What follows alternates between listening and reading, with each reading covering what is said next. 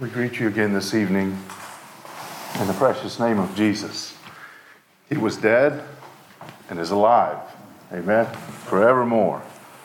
So it's a blessing to gather in His name. He is reigning. It says in Hebrews 2, we see not yet all things put under Him. But it also says all things are put under Him, have been put under Him. We just don't see it yet. It's coming. It's going to be continue to happen. I want to thank you for coming this evening, this Saturday evening. I know, especially you younger families, it's a lot of commitment to get ready and feed the family and get the children ready. And so it makes a busy week, a full week for you. So thank you for your, your support and for being here tonight. I have a little meditation for you before we will turn to uh, Isaiah 52 here in just a moment, but uh, just a little meditation for you. You who can tell me where the first reference for love is found in the Bible? Anyone offhand? First reference for love. Okay. I have somewhere I'm going with this, not just a cute little study, but it's found, to my understanding, what I can find, it's found in Genesis 22. God told Abraham, Take Isaac, your only son, the son that thou lovest and take him an offering up. And it's interesting to me that God introduces love, such a powerful word. It tells us in 1 John 4 that God is love. And there's so much of his love manifested for us through the scriptures, through the Lord Jesus Christ. But it's that, that word is introduced in the Bible, not the love shared in, uh, in a marriage, not the love between a man and a woman, not the love that we may think of first sometimes, but the love of a father for his son. In the New Testament, the first reference for love in Matthew is when the heavens opened and God's voice spoke, This is my beloved Son. And it's the same way in Mark. It's at his baptism, it's the voice of God. This is my beloved Son. It's the same way in Luke. The first reference for love is God's voice speaking out of heaven, confirming his love for his son. And we get to John, the gospel according to John. The first reference for love is God so loved the world that he gave his only begotten son. Whosoever believes in him should not perish, have everlasting life. You ponder that. God so loved that he gave. And God told Abraham, Take your son whom you love and sacrifice him. Let's turn to Isaiah 52. We want to focus in here, uh, taking most of our meditation tonight, our thoughts from Isaiah 52, verses 13 on through Isaiah 53. But we want to say a few things about the first 12 verses of Isaiah 52. I can almost see this a little bit as an introduction to Isaiah, to the, the passage that talks about uh, the suffering of God's servant. Or the, the title tonight is God's Servant, a Sacrificed Savior. God's Servant, a Sacrificed Savior. Now, I mentioned uh, one of the evenings that uh, God speaks of his servant in a book of Isaiah, and it's generally, it, it, it, does refer to Isaiah the prophet a few times, that God calls him my servant. But generally, in the book of Isaiah, when God talks about my servant, it's Israel as a nation or it's the Messiah who's coming. I mentioned that. The other thing I mentioned, I don't know if you were here that evening, but in the, in the layout of the book of Isaiah, I'll just mention it here. Um, you have the first 39 chapters. Uh, kind of focusing on God's judgment in his, his, his throne of judgment in, in, uh, in uh, yeah, God's judgment. There are beautiful passages of, of, of prophecy, of promise, and of mercy sprinkled through that. But so those 39 chapters maybe symbolizing or representing the, the 39 books of the Old Testament. And then the last 27 chapters of Isaiah, uh, maybe rep- representing the 27 books of the New Testament. And the last 27 books of uh, chapters of Isaiah are messianic. They're, they're considered that. Well, in the middle of those last 27 chapters of Isaiah, right in the middle, there's 12 chapters, Then you have Isaiah 53, and then there's 12 chapters more. So, right in the middle of that, right in the middle of it, you have Isaiah 53. I think that that's not just coincidence that it is that way. And that's amazing to me, but someone has said, I might have quoted this before, but, it, but Christianity is the only religion that has at its center the humiliation of its own God. It's an amazing story. We're going to try to talk about it a little bit here tonight. so in, uh, you're there in Isaiah 52. Let's read the first six verses. Here I see kind of a, I just summarized it to say that deliverance is coming. I see in here uh, words of hope given especially to, uh, to uh, Israel as a people. Says, Awake, awake, put on thy strength, O Zion, put on thy beautiful garments, O Jerusalem, the holy city. For henceforth there shall be no for henceforth there shall no more come into thee the uncircumcised and the unclean. Shake thyself from the dust. Arise and sit down, O Jerusalem. Loose thyself from the bands of thy neck, O captive daughter of Zion. They had been, uh, through their judgments of God, they ended up, they were going to be ending up in, in um, captivity. They were going to be ending up in the dust because of the judgments of God. And, but God's saying here, I'm not finished. There's, this is not the end of the story. He, uh, he makes a garden out of wilderness. He likes to raise things out of the dust and do something beautiful out of it. Verse 3 For thus saith the Lord, Ye have sold yourselves for naught, and ye shall be redeemed without money. For thus saith the Lord God, My people went down aforetime into Egypt to sojourn there, and the Assyrian oppressed them without cause. Now therefore, what have I here, saith the Lord, that my people is taken away for naught? They that rule over them make them howl, saith the Lord, and my name continually every day is blasphemed. There was no glory coming out of that. And it references here to uh, the, they're going down into Egypt and being taken into captivity there, and then also the Assyrian captivity. When he's saying, um, they that rule over them, there's no glory, in a sense, coming out of that for the Lord. And he wasn't going to leave them there. So I see in here that deliverance is coming. Deliverance is coming. Verse 6, I don't think I read that. Verse 6 Therefore my people shall know my name. Therefore they shall know in that day that I am he that doth speak. Behold, it is I. So we see there, there's a proclamation made here that deliverance is coming. Something, there's a, the gospel is coming, the gospel be realized in the coming, it's coming. And it says there in verse 6 that my people will know my name. My name will be revealed to them. My name will be uh, opened up to them. My name will be shown to them. It, and, and we, I just want to remind you that in Isaiah 1, it tells us there that they, um, Israel doth not know, my people doth not consider. That was the problem. They had, they had lost their knowledge and understanding of God, and they ended up in, under the judgments of God. But here's a prophecy saying, He's going to do something about that. He's going to reveal his name to them, and in that day they shall know that I am he that doth speak. I'm him, I'm the one sending the message. Behold, it is I. It is I. This is how the Lord reveals himself in our times of tribulation and difficulty. He uses each circumstance to increase our knowledge of himself, of his character, of his power, and of his grace. He wants to make his name known to us. And I think of what um, Jesus told the apostles, uh, and, I'm sorry, Jesus prayed in John 17. He says, praying to the Father, he said, I came, I have manifested your name to those which you have given me. And it's telling us here that my people will know my name. I'm going to show them my name. I'm going to teach them my name. And he's going to do it through his servant. Behold, it is I. Interesting how at different times when Jesus was with his disciples, when they were facing uh, uh, a trying time, I think on the boat there in the Sea of Galilee when it was full of water and the storm was raging, he says something like this. He said at different times to his disciples when they were in trouble, he says, Be not afraid. It is I. It is I. I am. I am is here. It is I. Be not afraid. And that's how this sixth verse ends is, is it is I. Deliverance is coming. Let's look at the next uh, verses 7 through 12. Here we see salvation published and revealed. It's coming, it tells us here in verse 7, it talks about the gospel.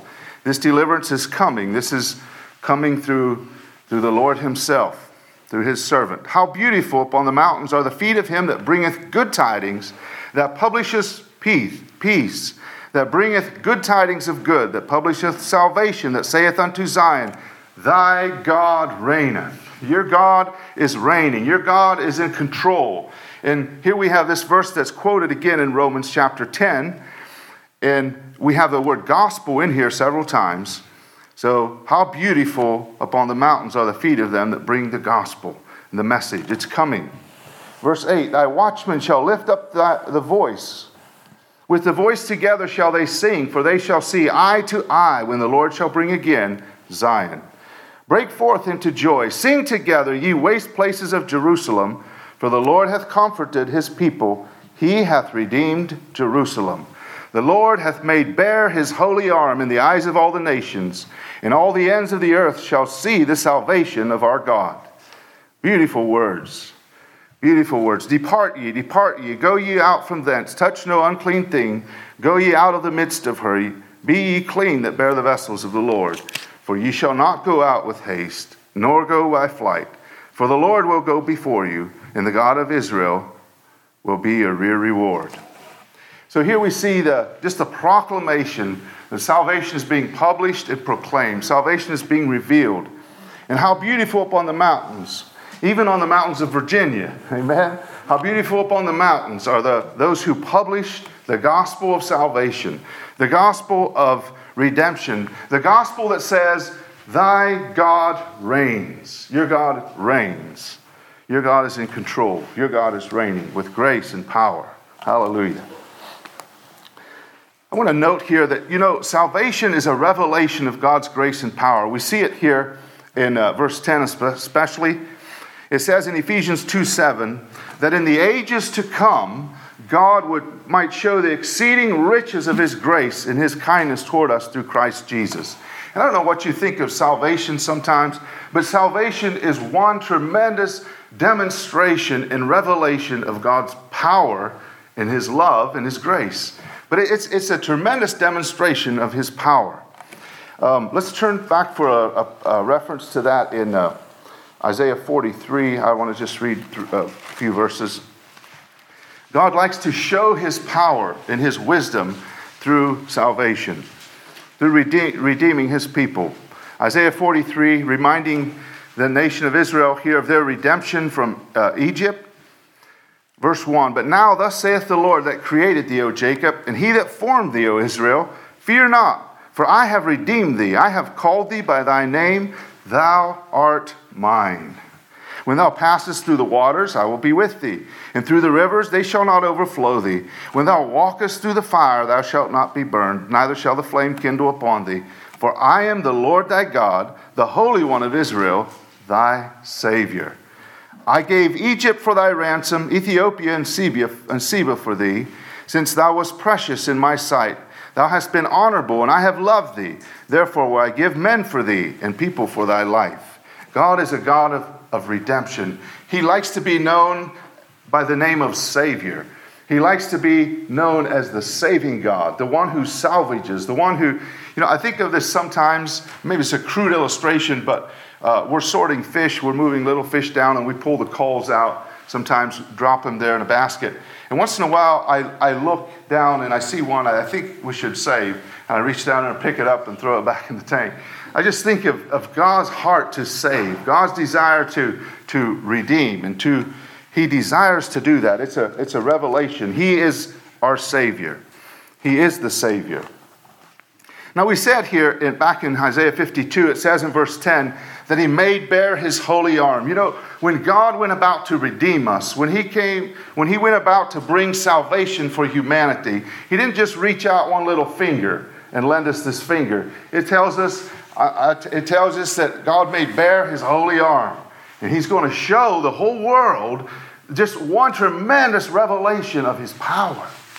He's going to make bare his holy arm. I like that in verse 10. It says, In the eyes of all the nations and all the ends of the earth shall see the salvation of the Lord. This is going to be a powerful redemption and salvation. And so we see salvation published and revealed here. Now let's look at Isaiah 52, verses 13 through 50, uh, 13 through 15. And these are very closely connected to Isaiah 53. And here we're introduced to God's servant, the Savior. Here we're introduced to him in a, in a, in a powerful way. So we saw here in these verses in Isaiah 52 that deliverance is coming, salvation is published and revealed. It's quite a preview, it's quite an introduction, and, and now the stage is set. The Lord is, has the attention of his people here, and he's telling them what's coming. And then it says in verse 13, he says, Behold my servant. Behold. Behold means lo, to gaze upon, to look upon. My servant is God's servant. It goes along with Isaiah 45 22. Look unto me and be ye saved, all the ends of the earth, for I am God and there is none else. That verse in Isaiah 45 22, that was the verse God used to bring uh, Charles Spurgeon. You've heard that name? A famous preacher in England in the 1800s. He was just a little boy, he was a young boy, and uh, he, there was a, uh, a bad snowstorm one morning, and he, he started out for church and he wasn't able to make it to the, to the normal congregation that he attended. No, actually, he was attending this small Methodist congregation, and the snow was bad, and so just a few people showed up, and the, the, the pastor didn't even make it to the church. But um, the, there was one of the one of the brothers came, and so no one else came. So he got up and expounded one verse of scripture, Isaiah 45, 22. Look unto me, all and be ye saved, all the ends of the earth for I am God and there is none else. Look unto me. And this is, starts with that. It says, Behold my servant. Look to my servant.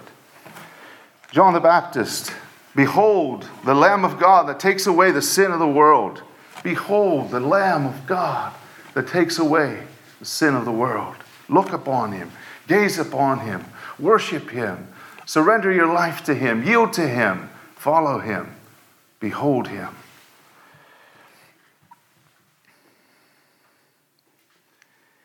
In John 12, Jesus was speaking there to those Greeks that came to see him.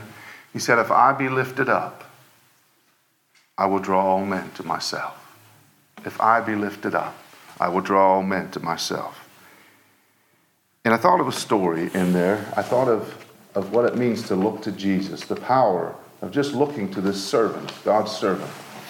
I'll just read this account quickly.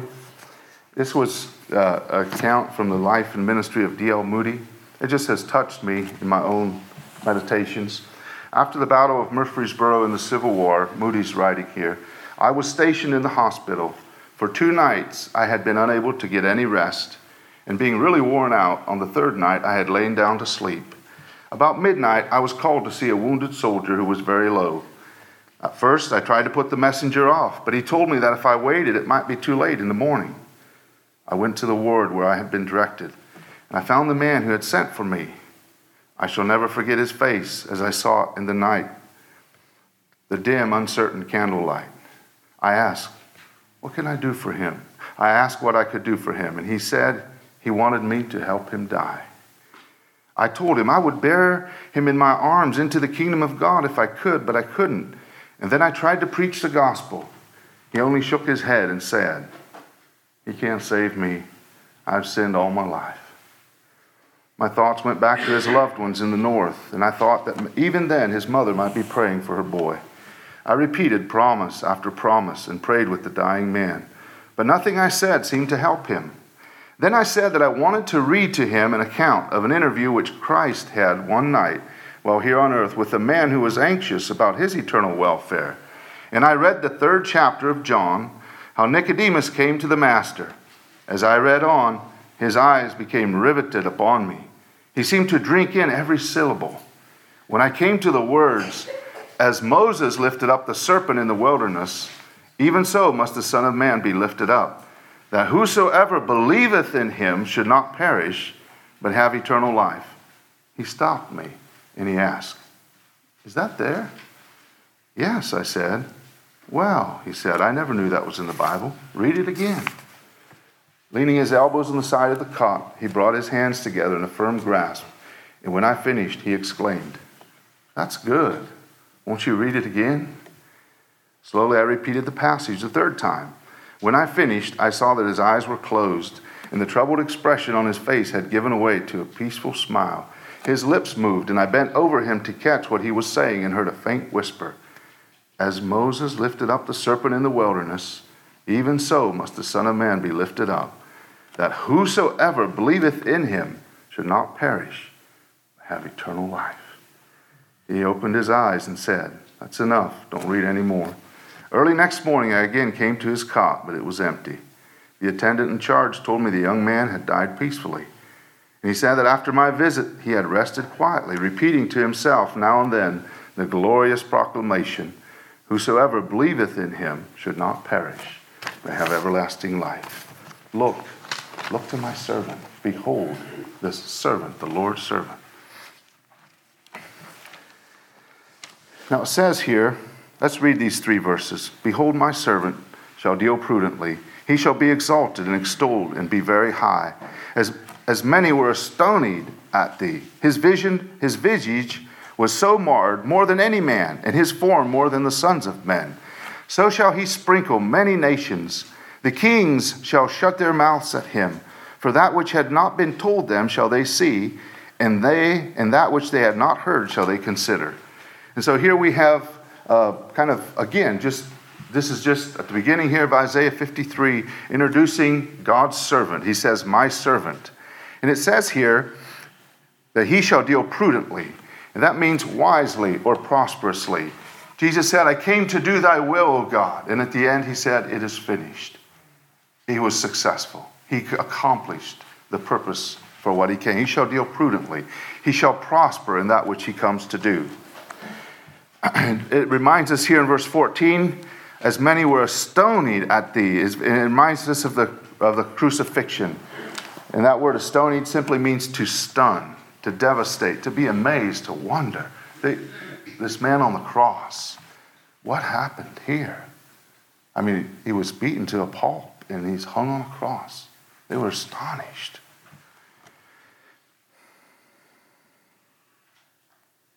Wow. Verse 15, his sacrifice was an atonement for all. We see it here. He says he will sprinkle many nations. Hallelujah. Aren't we thankful? His atonement has reached into all the world.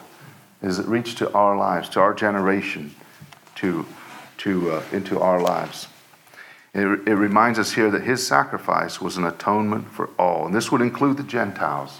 They would be brought in and included in the atonement. It's an amazing story, isn't it? Praise God for his love. He so loved the world that he gave his only begotten Son. So let's note a few things here in Isaiah 53. We might keep the service a little shorter. We'll see how it goes here. Isaiah 53, I have this broken a few sections. We'll look at the first three verses as we consider God's servant.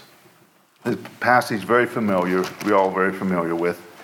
We just want to look at it again tonight. My heart tonight is that as we look at this, as we meditate on it, that it would cause us to worship God. It would cause us to renew our commitment in our devotion to Him. And if there's anyone here that's never been born again, anyone here that hasn't bowed their life to allow God's love to come in, to allow His blood to cleanse from their sins, we want God, we want to offer that, present that opportunity here tonight. But to the rest of us, we want to sit, we want to meditate, we want to reflect, we want to renew our commitment and devotion to the one that loved us and gave himself for us. First thing we notice here, first three verses, God's servant. Interesting thing. You know, it can be a, a little scary to be God's servant. Because God's servant, God does interesting things with his servant. He had he got this servant of the Lord sacrificed for sin. And many times for us to be God's servants, to be the servants of God, also we heard about that this morning. The Q&A also includes a cross, doesn't it? He leads us to the cross so that we could have that resurrection life. First three verses God's servant, despised and rejected of men. Who hath believed our report, and to whom is the arm of the Lord revealed? For he shall grow up before him as a tender plant and as a root out of dry ground. He hath no form nor comeliness, And when we shall see him, there is no beauty that we should desire him. He is despised and rejected of men, a man of sorrows and acquainted with grief. And we hid, as it were, our faces from him. He was despised, and we esteemed him not. So it tells us here, because of their unbelief, he came, was barely recognized. There were a few that recognized him. I want to mention that here in a little bit. But for the most part, who believed their report? There wasn't a big group, was it? It was, there were crowds that came at times. There were crowds that came because they saw the miracles. But then when he taught them and cost of discipleship, called them to commitment, the, crowd, the crowds dwindled away. So much so that one time he turns to his 12 apostles and said, Are you also going to leave? Very few people wanted to be completely associated with Jesus. They, were, they wanted the miracles, they wanted the bread, they wanted, the, they wanted that. But when it came to following Christ, it was a challenge. It, was, it would have been a challenge in that day. We have to acknowledge that. It's a challenge today sometimes to be identified with Him. now, it tells us in verse 2 that there was no outward natural traits. There was no, he was not uh, extra, extra muscular or tall or, you know, some, there was no outward uh, traits in his natural man that, that drew people to himself, made him stand out when he walked through the crowd, so to speak. He he, he veiled his glory uh, m- uh, many times in his ministry. His glory is revealed, his power is revealed through his, the healings and the miracles and so on. So there's evidences of that. But he was no superman, so to speak. He was one of us. He identified with humanity completely. There was no special thing that made him stand out in a crowd physically, I don't think, other than his godliness and his, his holiness. so that's just mentioning that there. He, not only was he not recognized, these verses tell, verse 3 tells us, not only was he not acknowledged in verse 2, not only was he overlooked, not only was he uh, missed by the majority, but it says in verse 3, he was actually despised and rejected of men, a man of sorrows. It's an amazing thought that God would come to his own people and that they would reject him and despise him and the, the contempt in their hearts. And yet he was there to redeem them. It's amazing love and mercy. They esteemed him not. But praise God, there were a few saints, there were a few saints alive that were walking with God, that had a living, vibrant faith in, a, in the living God. There were a few saints alive, like Simeon there in the temple. And he saw him and he said, Mine eyes have seen thy salvation which thou hast prepared before the face of all thy people, a light to lighten the Gentiles and the glory of thy people Israel. This little baby, this is the glory of thy people Israel. But there weren't very many. There weren't very many that saw it. But, but there were a few. This little, this is the glory of thy people Israel. This is the light to lighten the Gentiles. This is, this is the one you have prepared. This is the salvation of the Lord. It's amazing. He saw it. Anna, the prophetess, was there too. She recognized him. There were few, but by the majority, he was despised and rejected of men. But God was pleased with him.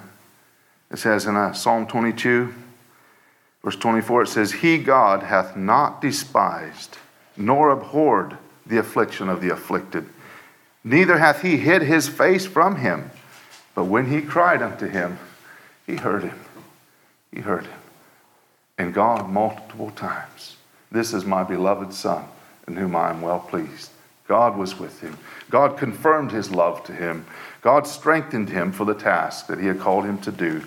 God blessed him and witnessed his love to him.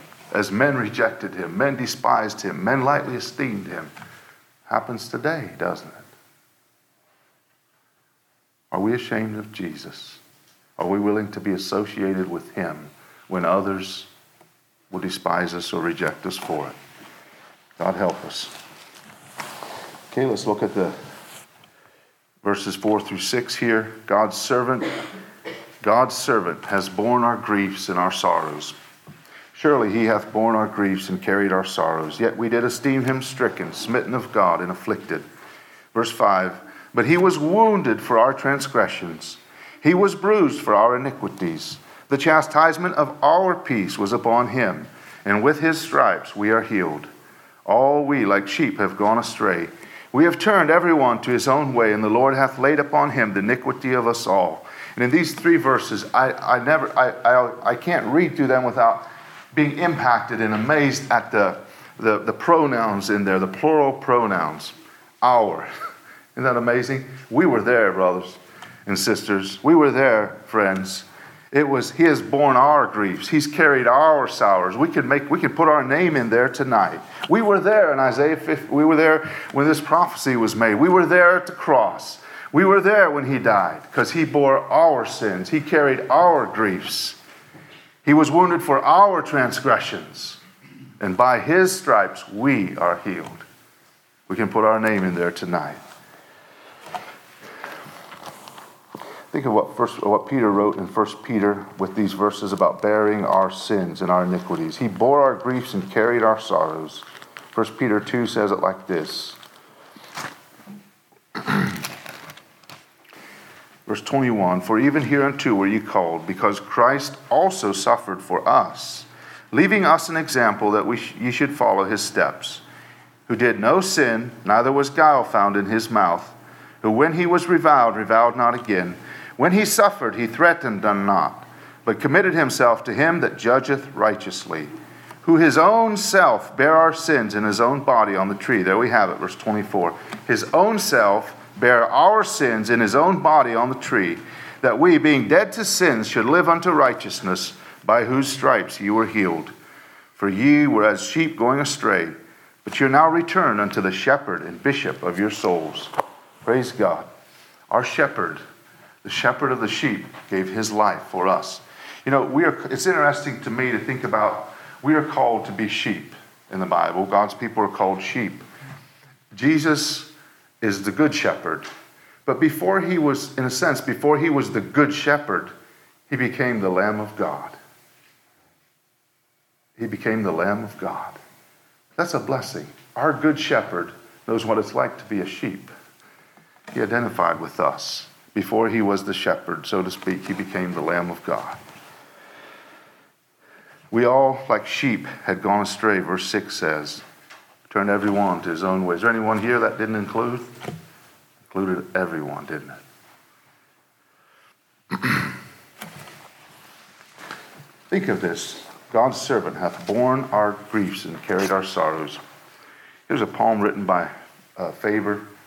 My God, my God, and can it be that I should sin so lightly now, and think no more of evil thoughts than of the wind that waves the bough. I sin, and heaven and earth go round, as if no dreadful deed were done, as if thy blood had never flowed to, to hinder sin or to atone. I walk the earth with lightsome step, smile at the sunshine, breathe the air, do my own will, not ever heed Gethsemane and thy long prayer. Shall it always be thus, O Lord? Wilt thou not work this hour in me the grace of thy passion merited, hatred of self and love for thee? Oh, by the pains of thy pure love, grant me the gift of holy fear, and by thy woes and bloody sweat, wash thou my guilty conscience clear. Ever when tempted, make me see, this is what I'm getting to. Ever when I'm tempted, make me see, beneath the olive's moon pierced shade, my God alone outstretched and bruised and bleeding on the earth he made. And make me feel it was my sin, as though no other sins were that there were, that to him who bears the world a load was a load that he could scarcely bear. That picture, the one who bears the world and the, the weight of the sins of the world on this man of God, on the servant of God, on the Lord Jesus Christ bearing the sins of the world. They were laid upon him, all our sins and our transgressions. we see here God's servant, oppressed and afflicted. It just kind of goes another step, almost deeper, into the sacrifice of God's Son, into the sacrifice of God's servant, the offering. Verse 7 He was oppressed and he was afflicted, yet he opened not his mouth. See the voluntariness of it. He yielded himself to the Father. He, I came to do thy will, O God. He is brought as a lamb to the slaughter, and as a sheep before her shears is dumb, so he openeth not his mouth. He was taken from prison and from judgment. And who shall declare his generation? For he was cut off out of the land of the living. For the transgression of my people was he stricken. And he made his grave with the wicked and with the rich in his death, because he had done no violence, neither was any deceit in his mouth. Here again, just the humiliation of our God. I don't have a lot of comments on them. Those verses are powerful. It's a, they're expressive. They're, they're just reminding us of the sacrifice of God's servant, what it cost him. His yieldedness to the Father in verse 7, his silence before his accusers, his suffering in silence. Even when he is, you can only imagine, here's the Son of God who, and they blindfold him and they say, Now prophesy. And they hit him and say, Who smote thee? Prophesy. Tell me who smote thee. He could have rattled off their names, their generation.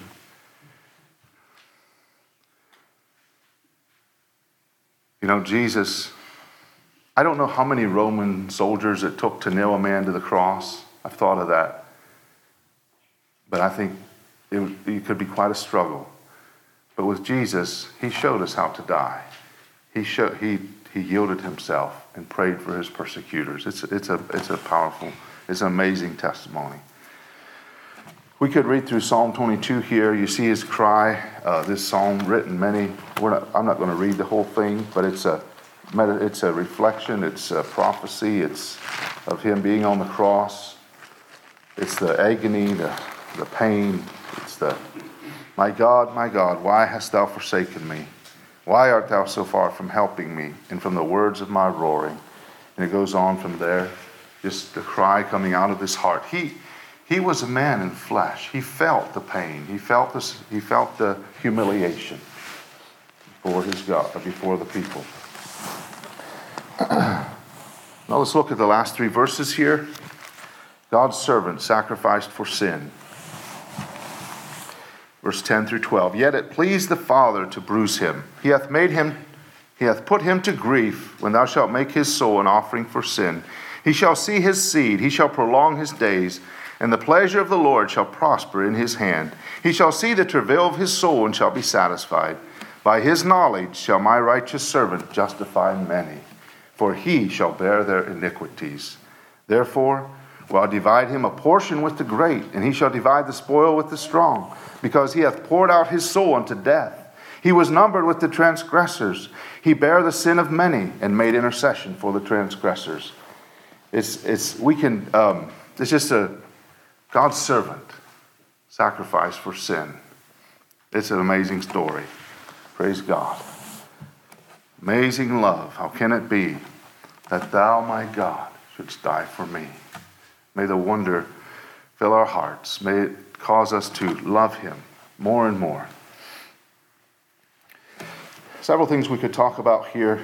Just this atonement that was made is recorded so powerfully in the New Testament in Hebrews beautiful passages there. I might just read a couple of those to remind us uh, of this tonight as we reflect upon the sacrifice of God's servant, the price of our redemption. For Christ is not entered into the holy places made with hands, which are the figures of the true, but into heaven itself, now to appear in the presence of God for us with his own blood as a on the mercy seat nor yet that he should offer himself often as the high priest entereth into the holy place every year with the blood of others. For then must he often have suffered since the foundation of the world. But now, once in the end of the world, hath he appeared to put away sin by the sacrifice of himself. Praise God. What a, hallelujah, what a Savior. Man of sorrows, what a name for the Son of God who came. Ruined sinners to reclaim. Hallelujah. What a Savior. 1 John 2 2 says, And He, Jesus Christ, the righteous, is the propitiation for our sins. He's the atonement for our sins. And not on ours only, but also for the sins of the whole world. The whole sins of the whole world. Praise God. We're on Him there. God's servant, the sacrifice for sin, the sacrifice for humanity, the sacrifice for our salvation. Jesus Christ, God's Son. Let's turn to Romans 5. I'd like to look at this passage briefly. I think it, uh, it's, a, it's a beautiful expression, Romans 5, verse 6 through 11. We're thinking here of, of God's love and providing salvation and such a powerful atonement. You know, it says in 1 John 1, it says it several times, it says, if we walk in the light, if, if we walk in the light as he is in the light, then have we fellowship with one another, both ways. In the blood of Jesus Christ, God's Son cleanses us from every sin. That's amazing. Isn't that amazing? And he will present us someday faultless at his coming if we are faithful. Romans 5, verse 6. It says here, I see, it says here, for when ye were without strength. That word without strength means, uh, it means impotent. It means helpless. And it's the same word used in Acts 4 9. Remember when uh, it was uh, John and uh, Peter and John came to the temple to pray, and this man was sitting there that was crippled. It said he was impotent, he couldn't walk. And so this is the picture of us because of the fall. It says, When you were without strength, we were unable to help ourselves. We were unable to save ourselves. We were impotent. We were without strength. That's, what, that's where we were when Christ died for the ungodly. Interesting, that's who we all are apart from Christ. We're ungodly, sinners. Verse 7 For scarcely for a righteous man will one die, yet peradventure for a good man some, some would even dare to die. Now, verse 8 says, But God commendeth his love toward us, in that we were yet sinners, Christ died for us. Now, the first in verse 6 it says we were without strength, we were helpless. And, and, and we have sympathy for that. We can have sympathy for someone who's helpless. But then in verse 8 it says, He commends His love that while we were yet sinners, not only were we helpless, but we actually enjoyed our sin. We loved it. We were sinners. We walked in it. We, we loved our sin. That's a little more sobering. But even while we were sinners, Christ died for us. Much more then, being now justified by his blood, ye shall be saved from wrath through him. Verse 10 For if when we were enemies, we were reconciled to God by the death of his Son, much more being reconciled, we shall be saved by his life. And so there you have it. You, you, not only were we without strength, helpless, we were sinners. We were actively engaged in sinful actions. And now it says, and that made us the enemies of God. And God died for his enemies. It's amazing. He died for his enemies. Verse 11. And not only so, but we also joy in God through our Lord Jesus Christ, by whom we have now received the atonement.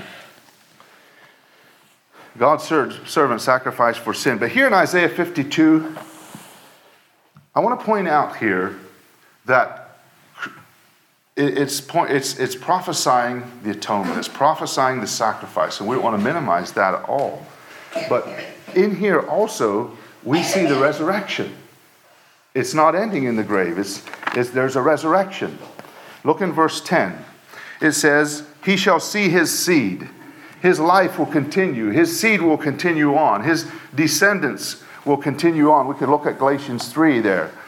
But his seed will continue on, and his, through his life will continue through his disciples, and he himself will be resurrected. There will be a resurrection. In verse 10, there we also see it says, He shall prolong his days. It gives this tremendous uh, picture uh, uh, that was of this sacrifice. And by the way, I just pondered, you know, how this book starts out in uh, Isaiah, the first chapter, the first four words says, The vision of Isaiah what Isaiah saw. Can you imagine what he saw in Isaiah 53? He saw the crucifixion so vividly, so expressly. He prophesied of that six, seven hundred years before it came. It's an amazing, wow. How did, how did he see that? I, I don't know. But anyway, this is what he saw. And he's prophesying in the Spirit of God. There's no doubt about that. God's Spirit revealed it to him. But here it says in verse 10 also, speaking, I believe, of the resurrection or pointing to it, he shall prolong his days. And Jesus said in, in Revelations 1:18, I was dead, and behold, I'm alive forevermore. It's, there's, there's going to be a death, as it's mentioned in, um, in verse 9. He'll make his grave with the wicked and the rich, but there will be a resurrection. Amen? It's coming out, it's coming through. Also, here it says, the pleasure of the Lord. Uh, in verse 10, the pleasure of the Lord shall prosper in his hand. God's will and purposes will be realized through him. His purposes will be fulfilled. He will be raised. In verse 12, he will have a portion of the great. He will divide the spoil of the strong. He will overcome. He will prevail. He will be raised from the dead. There will be victory. There will be triumph through his resurrection. Praise God. As it says in Hebrews 2:14, for as much then as the children are partakers of flesh and blood, he also himself likewise took part of the same, that through death he might destroy him that had the power of death, that is the devil, and deliver them who through fear of death were all their lifetime subject to bondage. He went through death to deliver those that were in the bondage of death. Someone has said regarding that verse in Hebrews 2 that what death did to Jesus was nothing compared to what, to what Jesus did to death. Praise God. O grave, where's O death, where's thy sting? O grave, where's thy victory? He is risen. Hallelujah. So we want to we want to we don't want to end just on the crucifixion. We don't want to take away from that, but we want to we want to leave rejoicing in the resurrection. Reminds me of a, a little boy was looking at a picture of the crucifixion, and he stood there and he was looking at it, and uh, this gentleman came up and stood beside him, just looking at the picture of the crucifixion. And the little boy said, That's Jesus.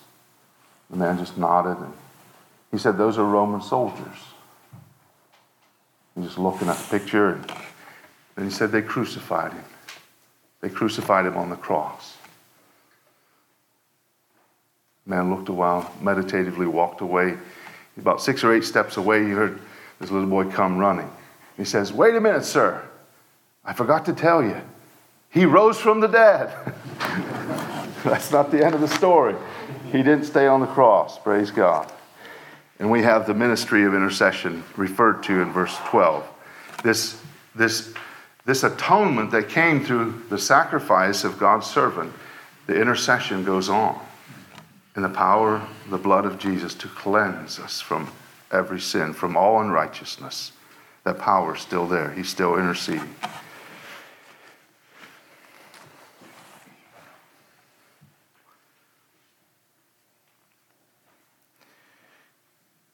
When D.L. Moody was in uh, England in 1800s, 1871, I believe it was, he met a young preacher by the name of Harry Moorhouse.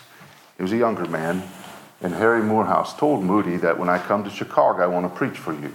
And Moody looked at him and he wasn't sure if he, you know, he's a younger man. He wasn't too excited about it. Well, several months after he got back to the States, he got a telegram from New York City saying, from Harry Moorhouse saying, I'm in, De- I'm in uh, New York, I want to come to Chicago, I want to preach for you. So, anyway, he made it to Chicago. Moody wasn't too sure about it. He let him preach one night. He was gone. He told the, the deacons to uh, let him preach and see how it goes. And he came back. He had preached three nights or four, I think. And um, he went to hear to hear him preach. And he preached seven nights. For in his text was John 3:16, for God so loved the world that he gave his only begotten son, that whosoever believes in him should not perish, but have everlasting life. And he told him on the seventh night, he said, I looked all through my Bible today for another text that could could uh, could tell in a greater way how much God loved the world, and I couldn't find another one. He said, if we would borrow Jacob's ladder and climb up into the presence of very presence of God and ask Gabriel, who stands there, how much does God love the world? He would tell us, God so loved the world, he gave his only begotten Son, and whosoever believes in him should not perish, but have everlasting life. The sacrifice of God's servant. Amazing love. How can it be? So, I'd like to sing When I Survey the Wondrous Cross. It's 123. Brother Ernie, are you leaving? Let's sing that meditatively. If someone wants to renew their commitment to the Lord, God's spoken to your heart tonight, or you want to make a commitment, but just come forward. Someone will pray with you. But let's sing this. When I survey the wondrous cross. Let's note there's some tremendous commitments in this hymn. Were the whole realm of nature mine, that were a present far too small. Have we given him what we have? If we haven't given him what we have, we wouldn't give him the whole realm of nature that was ours. May God bless you, bless his work.